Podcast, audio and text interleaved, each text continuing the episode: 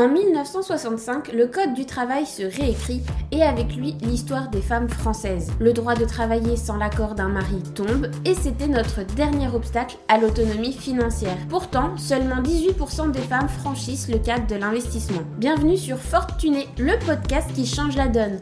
Je suis Marion, ton hôte pour ce podcast. J'ai fait mon premier investissement à l'âge de 23 ans et je ne compte pas m'arrêter là. Et toi, es-tu prête à rejoindre le mouvement? Hello hello, bienvenue sur ce nouvel épisode de Fortuné.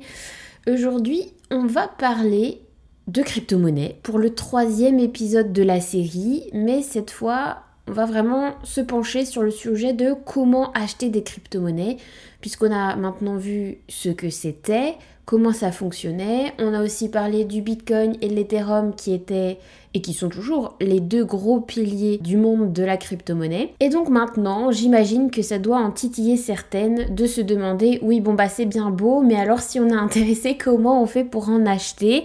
Donc petit épisode aujourd'hui pour t'expliquer euh, comment ça fonctionne, comment on fait, où est-ce qu'on se procure du Bitcoin, de l'Ethereum ou d'autres crypto-monnaies. On parlera un peu plus sécurité dans le quatrième épisode. Je tiens vraiment à faire un épisode entier et pas juste quelques phrases dans cet épisode pour sécuriser ton investissement, c'est très important. Ensuite, tu pourras faire tes petites recherches sur quelle plateforme tu veux utiliser, qui te permettra peut-être d'attendre le quatrième épisode sur comment sécuriser les cryptos que tu auras achetés. On s'installe confortablement et on commence.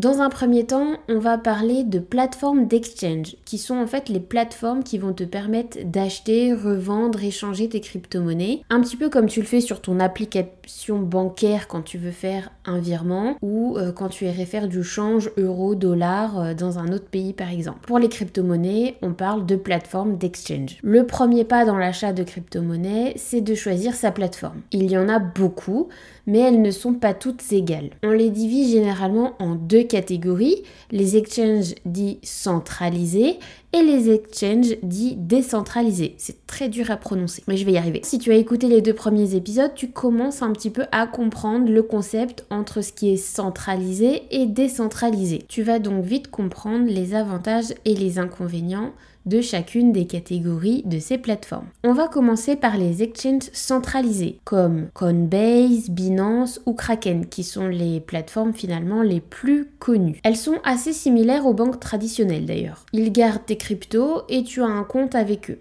Ils sont généralement plus conviviaux pour les débutantes, offrent plus d'options pour déposer des fonds et ont souvent un service client en cas de problème. Par contre, ils contrôlent tes cryptos. Il y a donc un risque si la plateforme est compromise. Et oui, comme on l'a vu avec l'euro et le bitcoin ou l'ethereum, tout ce qui est centralisé dépend de l'économie en général, euh, de, de la banque centrale. En gros, ce sont des entreprises comme ta boulangerie de quartier, le Ikea dans la ville d'à côté ou encore le garagiste. Ce sont tout simplement des entreprises donc, si l'entreprise est piratée ou si elle fait faillite, eh bien, ton argent, il part avec. Finalement, c'est exactement comme ta banque, puisque on l'oublie, mais une fois que tu as déposé tes euros ou que ton salaire est arrivé sur ton compte en banque, peu importe la banque que tu as en France, cet argent n'est officiellement pas le tien. C'est bien ton compte, c'est bien ton nom, tu as bien ton solde, mais en réalité, si la banque fait faillite ou est incapable de, verser cet argent,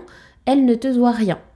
Ça, on le lit pas bien dans nos petites lignes de contrat. Mais si tu lisais en entier ton contrat bancaire, tu verrais que cet argent n'est plus le tien dès lors qu'il est sur ton compte bancaire. Finalement, sur les exchanges centralisés, c'est la même chose. C'est-à-dire que tant que l'entreprise va bien, tu peux retirer et déposer ton argent comme bon te semble. Si jamais tu as laissé ton argent dessus, que la plateforme se fait pirater ou est en faillite ou il lui arrive un problème ou quoi que ce soit, elle peut à tout moment bloquer les virements et bloquer les retraits tout simplement, ce qui fait que tu n'aurais potentiellement plus accès à ton argent. C'est pour ça que je te recommanderais toujours si tu utilises ces plateformes qui sont très bien en soi, de ne jamais laisser dormir tes cryptos dessus. C'est bien pour faire tes échanges, mais ensuite tu les sors et tu iras les sécuriser ailleurs. Et le ailleurs, on le verra dans l'épisode 4 de la semaine prochaine, car il y a aussi beaucoup de choses à dire puisqu'il y a beaucoup de solutions qui s'offrent à toi. Mais voilà, ces plateformes sont les plus connues, les plus grosses depuis euh, l'ouverture du monde crypto et euh, ça fonctionne très bien. Simplement, ne laisse pas dormir ton argent dessus puisque à partir du moment où c'est dessus, ça n'est plus le tien. Puis tu as la deuxième catégorie d'exchange, donc les exchanges décentralisés comme Uniswap ou PancakeSwap. Personnellement, je n'utilise aucun de ces deux-là qui sont euh, peut-être les plus connus en tant que exchange décentralisé. Moi, je suis sur Swissborg. Je ne te le conseille pas forcément. Moi, c'est celui d'après mes recherches qui me convient le mieux et j'en suis pour le moment très satisfaite. Je vais te donner plusieurs clés pour que tu puisses définir quel est l'exchange qui te convient le mieux et surtout choisis celui avec lequel tu es le plus à l'aise dans les manipulations qui te parlent le plus. Les exchanges décentralisés, ils permettent des transactions directes entre utilisateurs sans passer par des intermédiaires. Ils offrent plus de contrôle du coup sur tes cryptos et moins de risques de piratage centralisé. On l'a dit, tout ce qui est décentralisé touche moins l'homme, moins d'intermédiaires, donc moins de piratage et beaucoup plus de sérénité et sécurité. Rien n'est infaillible, mais quand même, c'est un cran au-dessus que tous les exchanges centralisés. Mais parfois, ils peuvent être un peu moins intuitifs pour les débutantes et ils vont peut-être offrir moins de support client. Mais tu vas voir, ce ne sont pas les seuls critères qu'on va prendre en compte. Lorsque tu choisis une plateforme, je te recommande de considérer ces 5 points. Le premier, la réputation. Cherche des avis, vérifie l'historique de la plateforme, renseigne-toi un peu dessus, vois un peu euh, ce qu'on écrit sur elle. Ça pourra déjà te faire une idée. Personnellement, je suis très vidéo YouTube, donc euh, j'ai personnellement fait beaucoup de recherches sur le format vidéo. Mais c'est vrai que quand tu tapes dans ta barre de recherche Google, euh, tu vas vite voir les derniers articles qui sont parus euh, sur la plateforme. Si jamais elle fait la une pour de mauvaises choses, euh, j'ai envie de te dire, passe ton chemin. Une entreprise ou un exchange qui est dans le collimateur des médias, c'est jamais très bon pour la sécurité de nos cryptos. Si tu ne vois rien de trop récent, de négatif et que, ou au contraire c'est très silencieux, ou ce sont de vieux articles plutôt élogieux, bah écoute, vas-y, fonce. Euh, si euh, la plateforme te plaît bien, euh, c'est la bonne. Deuxième point important, la sécurité. Quelles mesures de sécurité sont en place? Quand tu veux choisir un exchange, sur la page d'accueil, tu as comme finalement un article de vente. Ils vont te dire les avantages d'aller souscrire chez eux plutôt qu'un autre et notamment il devrait y avoir un gros argumentaire sur la sécurité.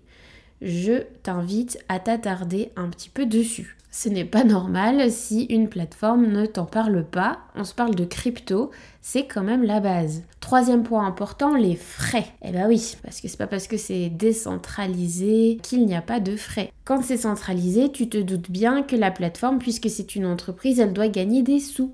Donc effectivement, elle va prendre un pourcentage lors des transactions ou des retraits. Quand c'est décentralisé, on l'a dit, comme c'est la communauté des mineurs qui valident chaque transaction, ils sont récompensés par des frais de transaction.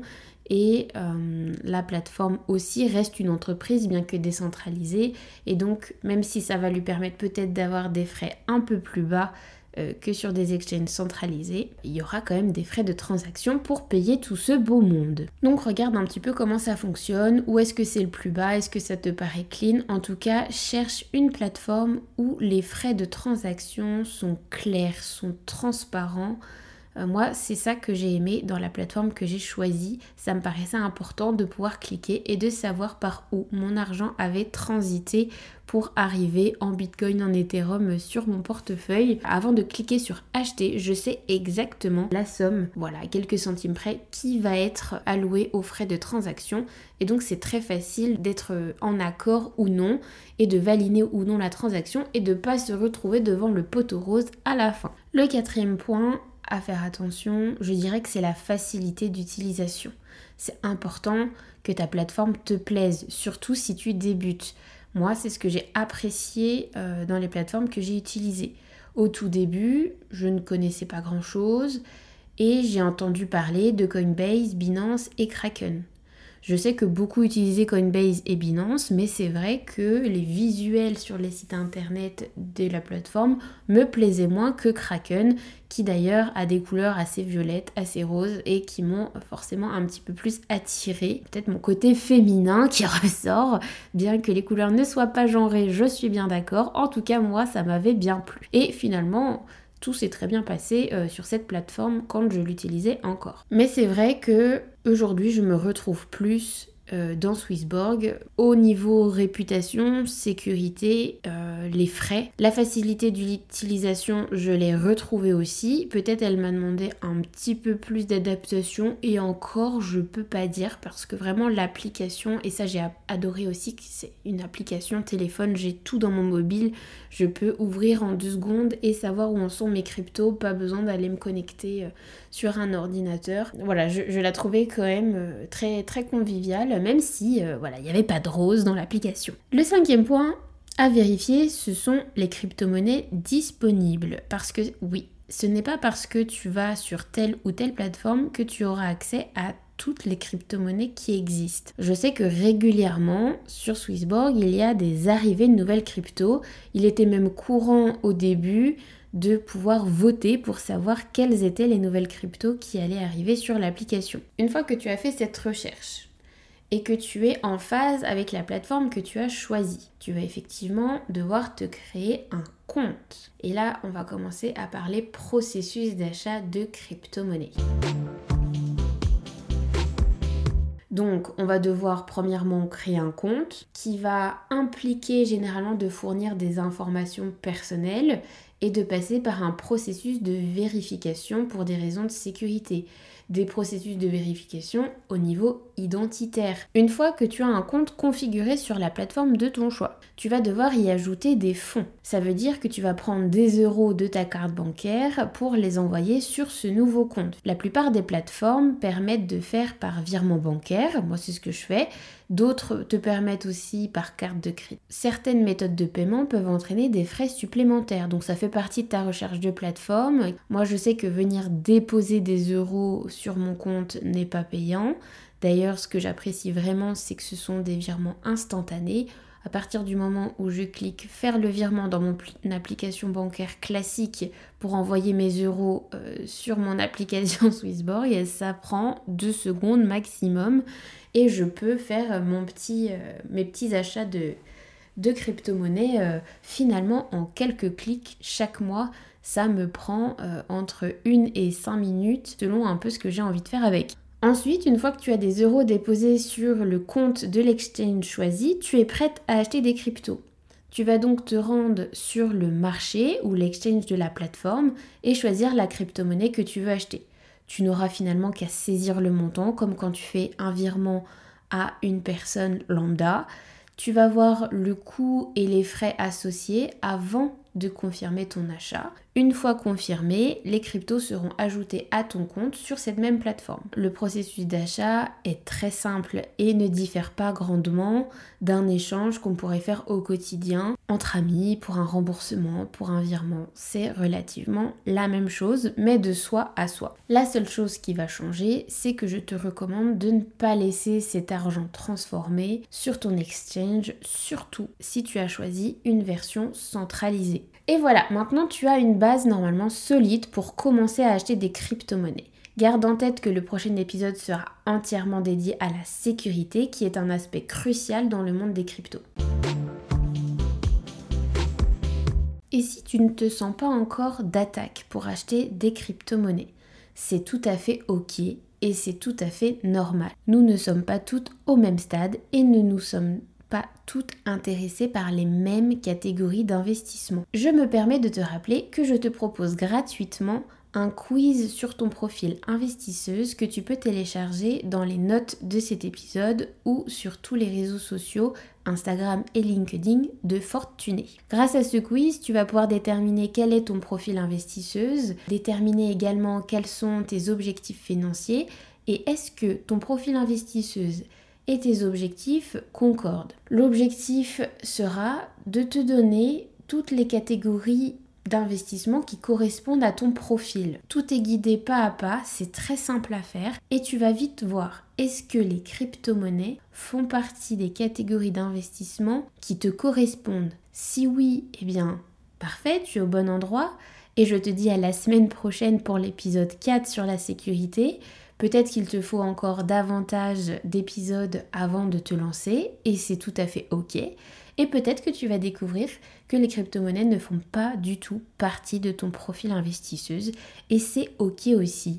Peut-être que ce n'est pas une classe d'actifs faite pour toi ou peut-être pas pour le moment. Dans ce cas-là, on se retrouvera sur d'autres jours où j'aborde d'autres catégories d'investissement puisque sur Fortuné, je ne veux faire aucune discrimination. Le but est de parler de tous les types d'investissements qui existent pour que chacune trouve chaussure son pied. Et voilà, c'est tout pour aujourd'hui sur Fortuné. Un immense merci à toi, chère auditrice, qui est restée jusqu'à la fin de cet épisode. Ton soutien et ta présence sont le cœur battant de ce podcast. Si tu as aimé notre voyage d'aujourd'hui, prends un moment pour laisser un avis sur Apple Podcast ou Spotify. Tes étoiles et tes commentaires aident Fortuné à rayonner et à atteindre d'autres femmes incroyables, comme toi, désireuses d'embrasser leur indépendance financière. Et parce que ce podcast est le tien autant que le mien, je veux savoir quel sujet brûles-tu de découvrir dans un prochain épisode? Quelles sont les questions qui te tiennent éveillé la nuit? Partage tes idées et questions et ensemble construisons les prochaines étapes de notre aventure financière. Je te donne rendez-vous demain pour un prochain épisode. D'ici là, sois forte et tunée. Bye